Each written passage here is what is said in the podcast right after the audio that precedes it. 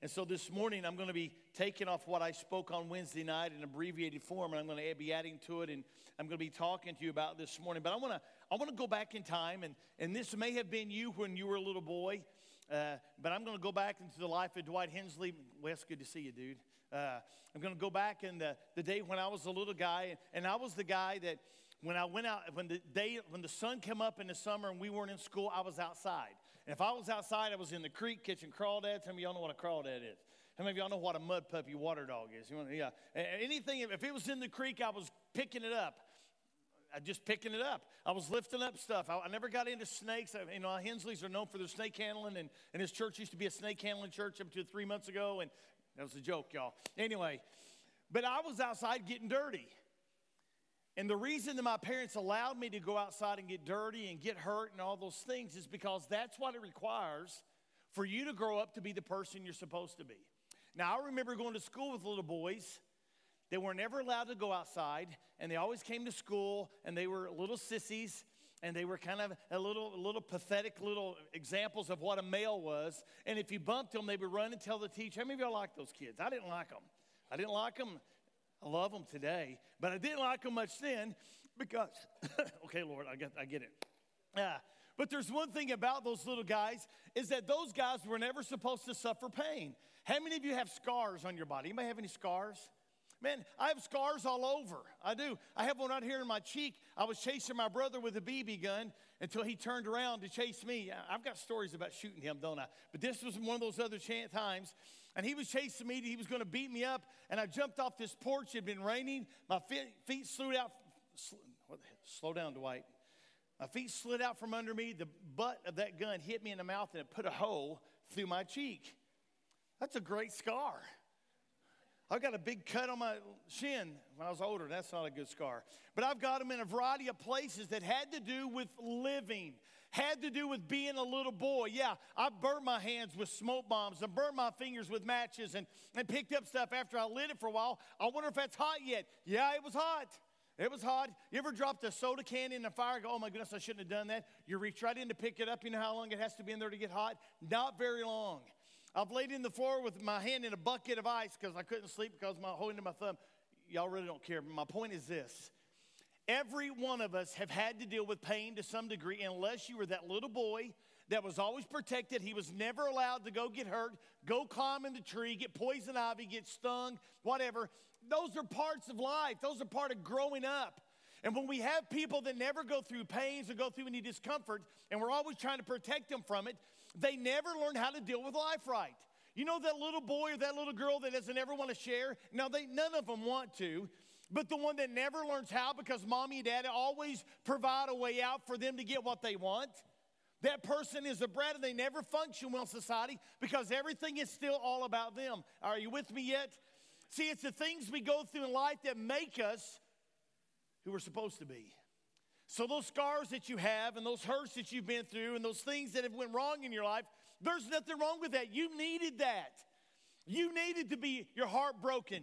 You needed to have your feet kicked out from under you. You needed to be in ball practice and get elbowed in the eye and lay your eye open and black it. You needed that. You needed to turn your ankle playing ball. You needed to get strawberries diving in home on your belly. You needed that. That's part of growing. Uh, is anybody in agreement with that?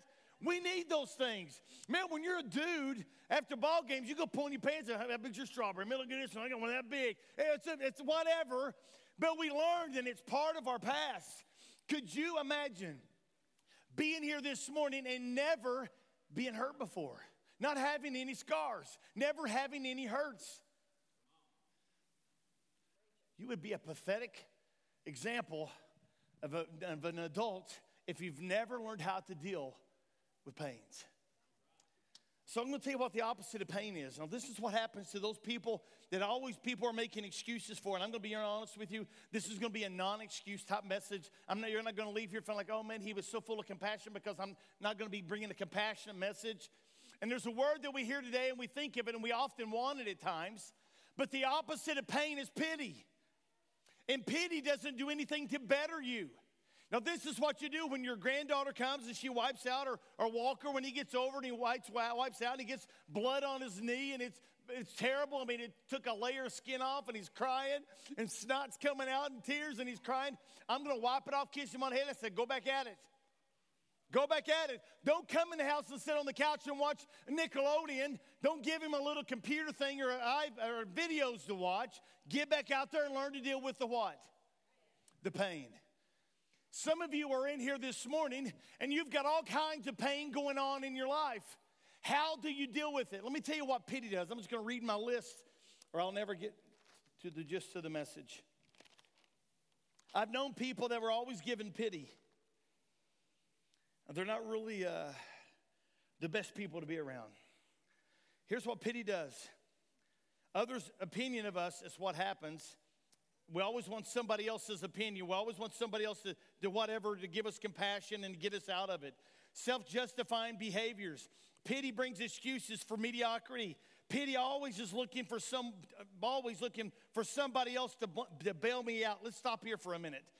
Pity is I'm always the victim and nothing's ever been fair in my life and nothing's ever went my way so we're always looking for somebody else to come into our life to fix us pity is not a good thing it may be for a couple minutes so you get the blood wiped off or the stitches put in and the bandage put on or the cast put on wednesday night i shared with you when i was four i was about four years old my brother just started kindergarten and and I remember um, I was outside playing on the swing set, and as all boys are, you want to know how far you can go without getting hurt. Anybody ever done that? Have you ever seen how far of a ditch you can jump over without landing in the water? Have you ever tried to see how far you can swing on a grapevine before it comes out of the tree and you land? Have you ever tried to do? You ever took the knives and did this? Now that's stupid. But guys do that for some reason. And then when they stab themselves, man, did you see that? Okay, let me get back to my, my story. Where was that, honey? Oh, I've lost my wife. That's terrible. Pity's not good. Always looking to bail me. I had a story, though. It was going to be a good one. Oh, hanging upside down. My mom's in the house. We lived in a pink and white trailer with little flower boxes. Have I ever told you that story before? Oh, we had a white uh, 10 by 50 or 12 by 50 trailer. We lived down in Tennessee and outside of Knoxville in the Powell area, at a place called Boganas. And uh, we lived there in this trailer park, and we had the trailer, had my swing set outside, and, and I, my brother was gone, so dude, the, the world was mine. It was me and my mom, so I go outside to play. And I thought, I want, I'm going to get up on the top because they used to hang on those little, you know, the arms that go down on the swing set. And there's a little bar here. I hang on that all the time upside down. No big deal.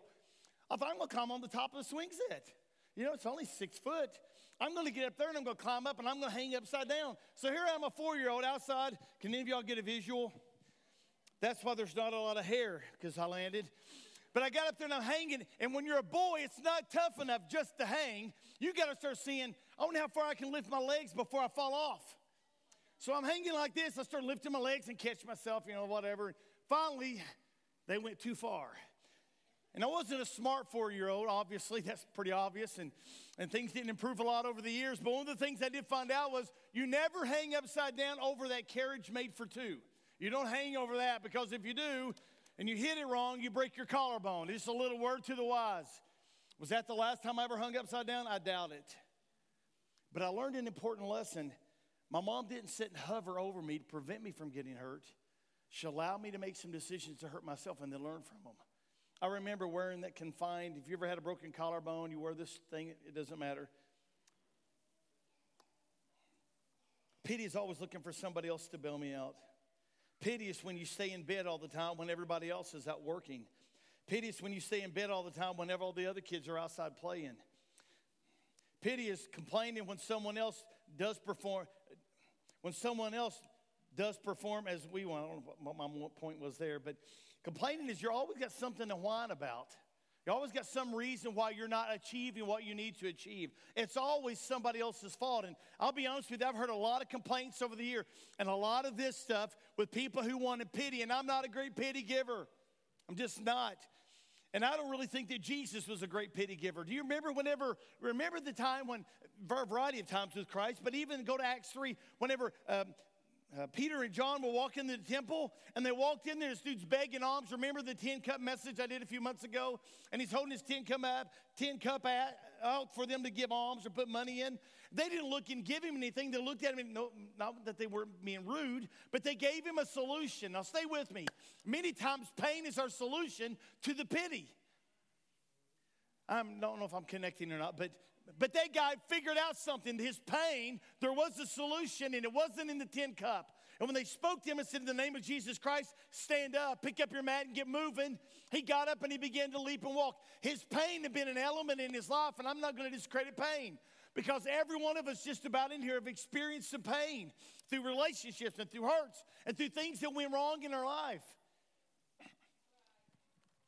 Pain reveals the weak spot. And I'm going to be honest, we were up there and I heard Brian Houston begin to speak about pain, the end of his message. And he began to talk about the importance of pain. And, and I'll be honest, I, there's many times over the years I've sat and wondered, Lord, why have we went through what we've been through?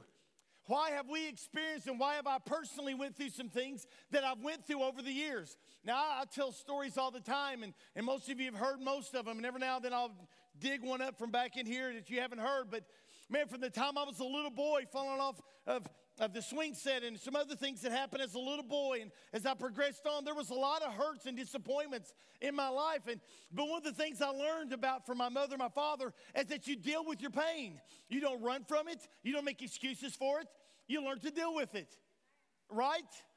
Because what happens when you don't learn to deal with the pain you're going through, you begin to make excuses and you begin to neglect the growing up that should be going on in your life. So, this kind of birthed out of some things that Brian Houston had said in our meeting on Tuesday. Pain reveals a weak spot. Pain makes us aware of a deficiency somewhere in our life. I showed some of you uh, Wednesday nights, it's kind of gross, but this past week I've had gout and I've never had it, and I'm not going to show you, but I will show you my sock. This middle toe, this long toe there beside your, your fat toe, has looked like it looked like Jacob's shirt back there. It's just been as red. It's crooked like a witch's finger. It's been the weirdest looking thing ever. And you know what? All week long, you know what I paid a lot of attention to? The place there was pain. So you know what I've tried to do? I've tried to get rid of the pain in the toe. I paid attention. There's something wrong. There were some crystals in the joint. I began to take some different medications to get rid of it. And in our life, we have to be aware of the deficiencies. Pain produces a determination to beat the pain. Isn't that true? Pain is a universal element. Pain builds a passion to overcome things. Your capacity for pain, and this is one of the quotes by Brian Houston your capacity for pain will determine your potential for growth. Man, when he said that, I'm grabbing my phone, I'm writing notes, I'm going, boy, isn't that the truth? Because we've been through pain. We've had marital struggles. We've had tons of financial issues. We've had some health issues over the years. She's had some neglect issues from her husband.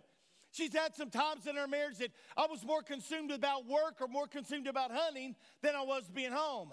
And that was a hard element for her to deal with, and it was a pain that my wife dealt with. And when we think about pain, we often think just about an injury or somebody said something bad about you. I'm gonna be really honest with you, I'm so used to people talking bad, that hurt doesn't really mean a lot to me anymore. Because I've had some people one week pat me and tell me they love me, and then the next week, they don't love me so much.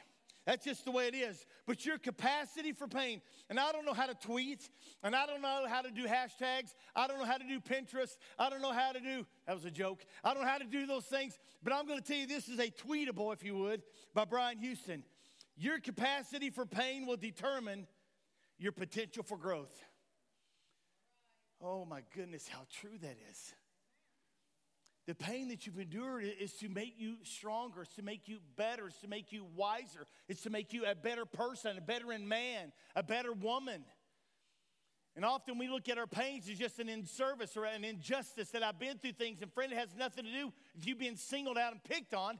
It's having to do to make you to be the man you're supposed to be.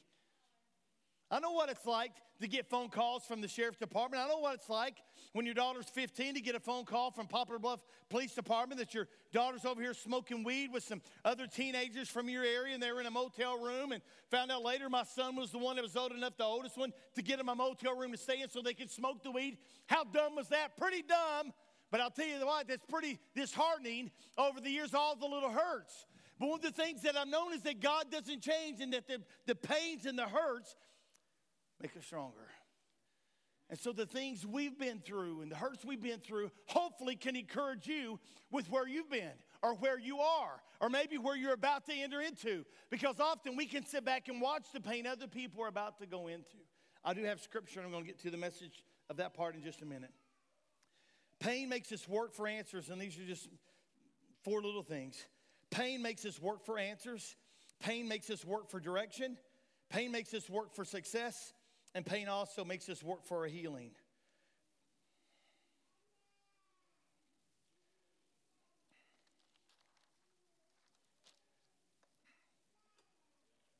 Go to the book of Genesis, if you in chapter 39, and we're going to talk about someone who went through a lot of pain, a lot of uh, emotional hurt, and a lot of things, the injustices of life.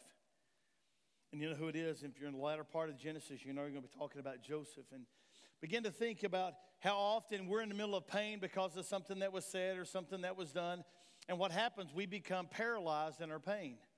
And so, for the next 20 years, instead of getting out of that element of pain, you're going to settle and live there because your life is so injustly, injusticely treated or things didn't go right. And look at them, it hasn't affected them. But look at me, I'm still where I've been for the past five years now.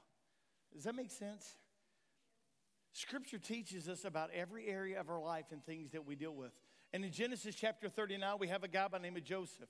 And Joseph had, uh, had been the favorite kid. He had been the, the special one in the home. In verse 21, says, But the Lord was with Joseph, and he showed him mercy and gave him favor in the sight of the keeper of the prison. Now, I'm going to tell you, whenever he was taken by his brothers, and when he was taken by his brothers and he was uh, sold into slavery, he was 17. From the time he was 17 until he comes out of prison later down the road, he was 13 years later, he was 30 years old.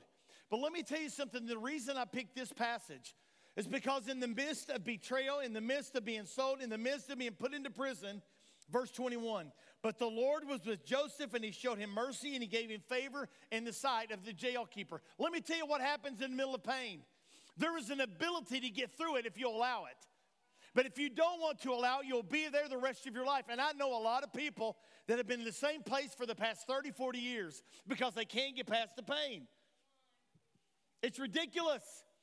My life is too important and it's too valuable for me to allow a pain, a hurt, a disappointment, something that was done to me to keep me trapped to where I've always been in the pain. You may wake up every morning with the same thought over and over again. Really? Is that really the way you think God designed you in the beginning? Pain is one of the greatest ways for you to look above and beyond where you are to get to where you need to be. If you ever, I don't know if you know anything about Lou Ferrigno, but I remember as a young boy, back in the day, how many of y'all used to get J.C. Whitney magazines? Did you ever get those? Man, when I was a kid, I used to get those and dream. Now, this is back in the 70s when I was like two years old or something. And but back in the 70s, okay, that was not the truth. But back in the 70s, I remember getting the J.C. Whitney magazine. And in the back, it's still oh, these guys doing this. And you get this potion, to take it. And I always wanted to get that potion and drink it, whatever it was, and make me be like those guys. I never got any, obviously, did I, honey? anyway, that was bad. Okay. Joseph's life, I'm going to give you kind of a rendition of some things that took place. He was loved by his father and spoiled by his father. You know that little boy that every time something happened today, oh, come here, honey. Oh, let me chow. Oh, come here. Let me love on you. You don't need to go back outside. You might get sunburned. You don't need to go back outside. You may, you may go fishing with your, your son over there. He's 12 years old and he throws a, a rooster tail out there and he gets it stuck and he pulls it back and he goes into his eye and he's got a rooster tail hanging out of his eyebrow. Don't go over, don't ever go back out. And I went got late and bless his little poor, pitiful heart at 12 or 13 years old. I started rubbing his head and kissing on him. No, I didn't. I said, let me get it out. Don't, don't you interrupt. And so I couldn't get it out because he was such a baby because I babied him his whole life. He goes, I'll get it out myself, Dad. And Leighton finally became a man at that point. He grabbed that rooster tail and backed that barb and all out of that eyebrow. Six months later, he went and got him an eyebrow thing stuck in there. And so what happened was Lathan finally became a man because I quit babying him and let him get it out himself. This was not supposed to be humorous. It's just kind of working that way for Lathan. All right. He was spoiled by his father. He was taken and stripped of his clothes basically by his brothers and thrown into a pit with intent to kill him. But then his brothers sold him as a slave, and he was forgotten by everyone. In chapter 41, go a little bit farther over and go down to verse 46. Verse 46 And Joseph was 30 years old when he stood before Pharaoh, the king of Egypt. And Joseph went out from the presence of Pharaoh, and he went through all the land of Egypt. Let me tell you what happens with pain. It may take you a little while to get through the results and the consequences of your pain. But if you'll focus it right and you remember who your source is and you remember who your maker is and who your forgiver is and who your God is, He can take you over a period of time and it may take a little while to get there, but if you will, He'll take you from a place of. I, I, gave a guy a song, a guy by the name of Sam Zook. I gave him this name. I said, dude, you need to write a song from the prison to the palace. And I remember after I said that to him one time, we were doing Bible study, he wrote a song from the prison to the palace, and it was actually quite impressive. Did you ever hear his, Ruth? Pretty impressive song. But what happened with the pain that Joseph went through after being a spoiled little late until he was 12, 13, sold at 17, he came into himself and he came, became the man that he always was supposed to be. And often we look at our lives and think that we're not supposed to have it. Friend, you need your pains. You need those life lessons that hurt. You need those things. And then they may not be fair and they may stink. And you may say, You've never been there, friend. I've been through a lot of places you've never been. So learn from your pain, grow from the pains and the things you've been through. He was now 30. 13 years had passed with loneliness, rejection, isolation, discouragement. And you know what else he was left for 13 years to do? Question everything. And you may be here this morning because of the injustices of life and how it's happened and things that go on. And you begin to just go back and reminisce and reminisce and reminisce. And the thing is, every time you question a little more hurt or maybe another nail in your coffin, you just keep tacking them around. Eventually, you're trapped in the coffin of pain and you never think there's a hope or a way out, but there is. There is. So now he's there. It's amazing after his faithfulness, even in the midst of all these things, his faithfulness, God turned these pains from bondage into freedom. Go to Second Corinthians, if you will, in chapter 12. I'm going to read Brian Houston's quote again.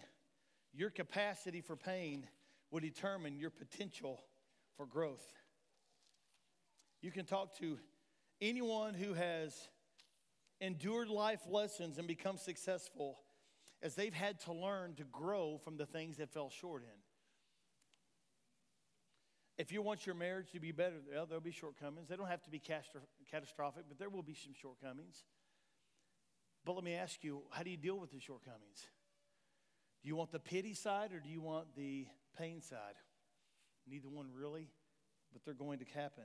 And how you deal with them is going to determine what your marriage is like. Second Corinthians in chapter 12, your capacity for pain will determine your potential for growth. Here's Apostle Paul. His former name was Saul. He was a hater of believers and he was abusive and he killed people and he, he actually condoned killing people who were believers in Christ. Verse 7 Unless I should be exalted above measure through the abundance of revelations, there was given to me a thorn in the flesh, the messenger of Satan, to buffet me, lest I should be exalted above measure. For this thing I besought the Lord three times that he might depart from me. And he said unto me, My grace is sufficient for you, my strength is made perfect in what? How critical is it that you recognize that you don't have all the answers? You don't. And you may think you do. And you may think, well, because of my experience or whatever my schooling is, you have all the answers. No, you don't. You don't have them all. So, Apostle Paul was one of these great intellectual guys. And so the Lord said, My, my grace is sufficient. For my strength is made perfect in your weakness. Most gladly, therefore, will I rather glory in my infirmities that the power of Christ may rest upon you, rest upon me. Therefore, I take pleasure in infirmities and reproaches, in necessities and persecutions and distresses for Christ's sake. For when I am weak, then I'm made strong. How many of you have ever had to do rehab before? Anybody ever had surgery and you had to do rehab? Anybody? Is the rehab fun? The rehab is intensive and it's long. And rehab lasts a lot longer than just the healing part. The thing about the, the rehabilitation, I remember, you've heard this story a hundred times, and, and it's not that I don't remember telling it, but I have a hundred times. But when I was, uh, we were young, we were 25, 26, 27 years old. We were working at the assembly in Jackson, Missouri years ago. And we went out on a, honey, have I told you this before, story before? Went on a Royal Ranger camp out. And uh, had all these boys out there, and we all like to hunt us guys. And so some of us were going to bow hunt early that morning. When we got done, then we were going to go with all the guys and cook and all the things we did outside. And so I'd been bow hunting, and I didn't do any good. So I come back in, and all the boys are swinging over this ravine. How many of you have ever heard this story before? None of you. Great. I'll tell it fresh and new. And so they're all swinging on this grapevine. Now, how many of y'all remember? And this one kid's about my size. He was a teenager, but he's pretty heavy. And I thought, man, if he can do it, I will. So he said, Brother Dwight, come and swing. I said, I don't know, guys. Yeah, come and swing on. I said, it'll probably break with me. So I went and checked it, and Mike was on there. And, and so he pulled on it, and it didn't come down. I said, all right, I'll try it. So I got back, and I launched over the ravine. And out of the top of the tree came the rest of the grapevine with me. So I go to the bottom of the ravine. I land on this wrist and hit a tree with my back and my head. Had a slight concussion. broke my wrist. I look down, and my hand and arm are back here, It's straight across here and back. And I looked, I couldn't get up because all my weight was on this broke hand. So here I am. I'm not good with blood and breaks, and so I'm freaking out. I'm on, I went cussing. I just freaking out. So I hollered at this guy named John Seaball. He come down there, and a bunch of men come pick me up. And I'm carrying my arm together. It doesn't matter. Who cares? I'm a wimp, sissy, baby. So I go up the hill and, and uh, go have surgery. I'm going to get off this story, honey, all right? I'm going to move on. Growth. Paul's reminder of, of his pains is what kept him focused. No one is exempt from them, no one enjoys the pains, but everybody wants deliverance.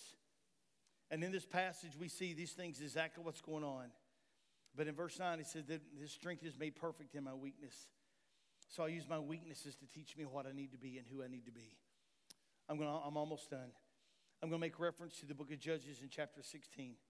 I've only got two more places to go. In Judges chapter 16, there's, there's a lot of us, we try to cover up our pain.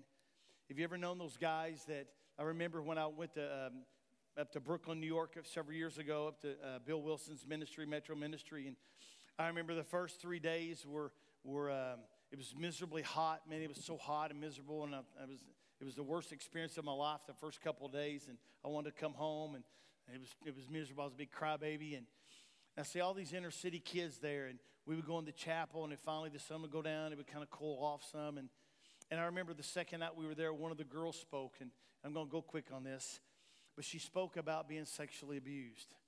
And I thought it was kind of random. All these little kids, seven, eight, nine, ten years old, and she's talking about sexual abuse. And as she began to talk about sexual abuse and what she'd been through, the girls began to break. She, she began to share that all these little girls in the inner city, most of them who've experienced this, is from a stepdad or an uncle or the next door neighbor in the apartment. So while I'm sitting there watching she said, I want all you girls who've ever been sexually abused, I want you to get up and come and sit in the aisles in the front. Almost every girl that was in that group, these are inner city kids in Brooklyn, Bronx, Harlem, whatever, they bust them all in. And I watched all these little Latino and little black and little white and little Jewish girls all come up there, and they'd all been abused. Most of them sucking their thumb, which is another big indicator, I was told, that they suck their thumb a lot when they've been sexually abused for emotional reasons. And I began to think about the hurt they went through. And they came to Jesus, and everything began to change because many of them are still serving the Lord, and some of them now are working in the ministry who was back, little kids back in the day. It wasn't just them. But there was a guy when the teens came a few days later. This first kid come in, you could tell he was gangster. He was a Latino kid, come strutting in his baggy pants and all of his muscles and all the stuff that he thought he had. I remember him walking in. He would look at everybody, like staring everybody down. I thought, man, this kid's going to kill me. I'm going to sleep at night. I'm going to cut, cut my throat or something. And I'm watching him, and the first day or so, he was so full of anger and just things. And one night, when we were going to bed, I just kind of opened things up, and we began to talk with all these teenage boys. And he began to break. And he began to break. And all the hurt and all the disappointment and all the junk he'd been through, he began just to break and cry when he went to bed that night, I watched this tough teenage kid get in his bed and put his thumb in his mouth, begin to suck his thumb. Isn't it amazing what we try to cover up? There was a guy in the Old Testament, the book of Judges, chapter 16. And he was the guy that I told you about earlier in the J.C. Whitney magazine. He was Mr. Atlas, you know, the big guy with long hair and muscles and things. And his name was Samson. And Samson he went through his life covering up his issue, covering up his pain, covering up his justifying, whatever you want to say. But I'm going to close with just one more passage after this. Stop trying to cover up your pain and begin to find out a remedy for your pain. Stop trying to cover it up and cover it with all this other stuff and all these excuses. Samson was not at all, he was at an all time low. He was humiliated. He was weak. His name was ruined. He was mocked, and now he's blind. And in chapter 16 and verse 22, there's one phrase, and you can look at it, Judges 16 22. It says, Howbeit his hair began to grow. Let me tell you what happens in pain. And it doesn't matter where you are this morning, what you've been through, how low you've gotten, and the hurt and disappointment you have. Even, even in the midst of your greatest failure, whenever he humbled himself, the Lord began to cause his hair to grow. As he began to, his hair began to grow, something began to take place. He began to get power, empowered again. He was strengthened again, and something began to take place in Samson's life. His greatest victory was in verse 30. Our pains will never end, but our pains, but also should always keep us extremely honest. I'm going to read one passage from the book of Psalms, and this is something I wrote in the two seniors who were here Wednesday night. I wrote in both the books that Brother Wall had given them. I wrote this passage. If you have your Bible, I'd like you to go to Psalms 119 and verse 71.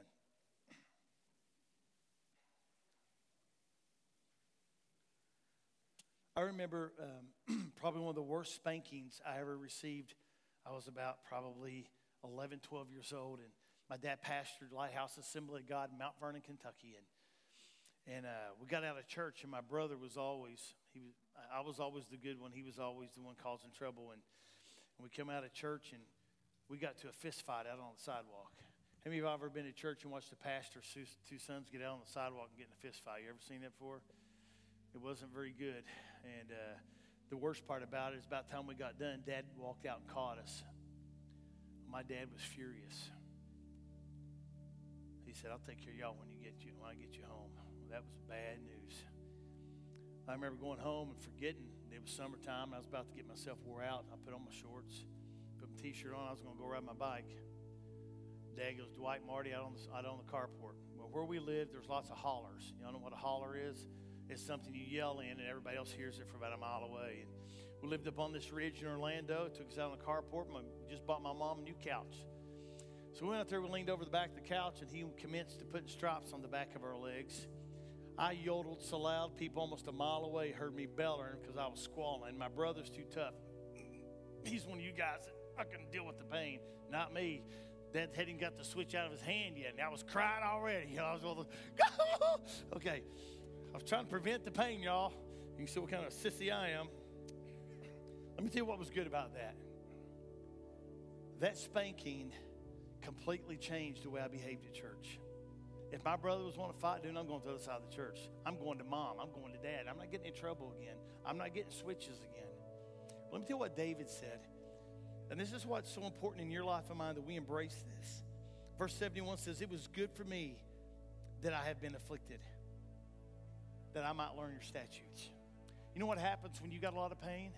You know when you have a kidney stone and you can't hardly stand up and you can't move and you're throwing up and you're trying to get to the hospital and you're pulling over and throwing up and you're hurting so bad you can't hardly function. You know what you do when you're hurting like that? What do you do? You're in prayer. Absolutely. You see, when pain gets intense enough, you turn to the one that can kind of bring you some direction. David said, I was glad for the affliction. I was glad for the chastisement. I'm glad that something went wrong to get my attention. And friend, the pain is always there to get your attention, and it's there to change something. That loneliness, that hurt, that unforgiveness, whatever that is, friend, there is an answer. If you'll seek for the answer and quit wanting pity, you'll get through it. You'll get delivered. You'll have, you'll have understanding that you've never had before. Does that make sense? Man, we serve a God that knows what pain is there for. You need to understand what pain's there for. It's to make you better, to grow you from this place to this place. But I feel like I got a lot of you puzzled, and I don't want you to be puzzled. I don't want you to be puzzled. I want you to understand pain has its purpose. It doesn't justify wrong things, but it sure does justify how we deal with the things that have been done.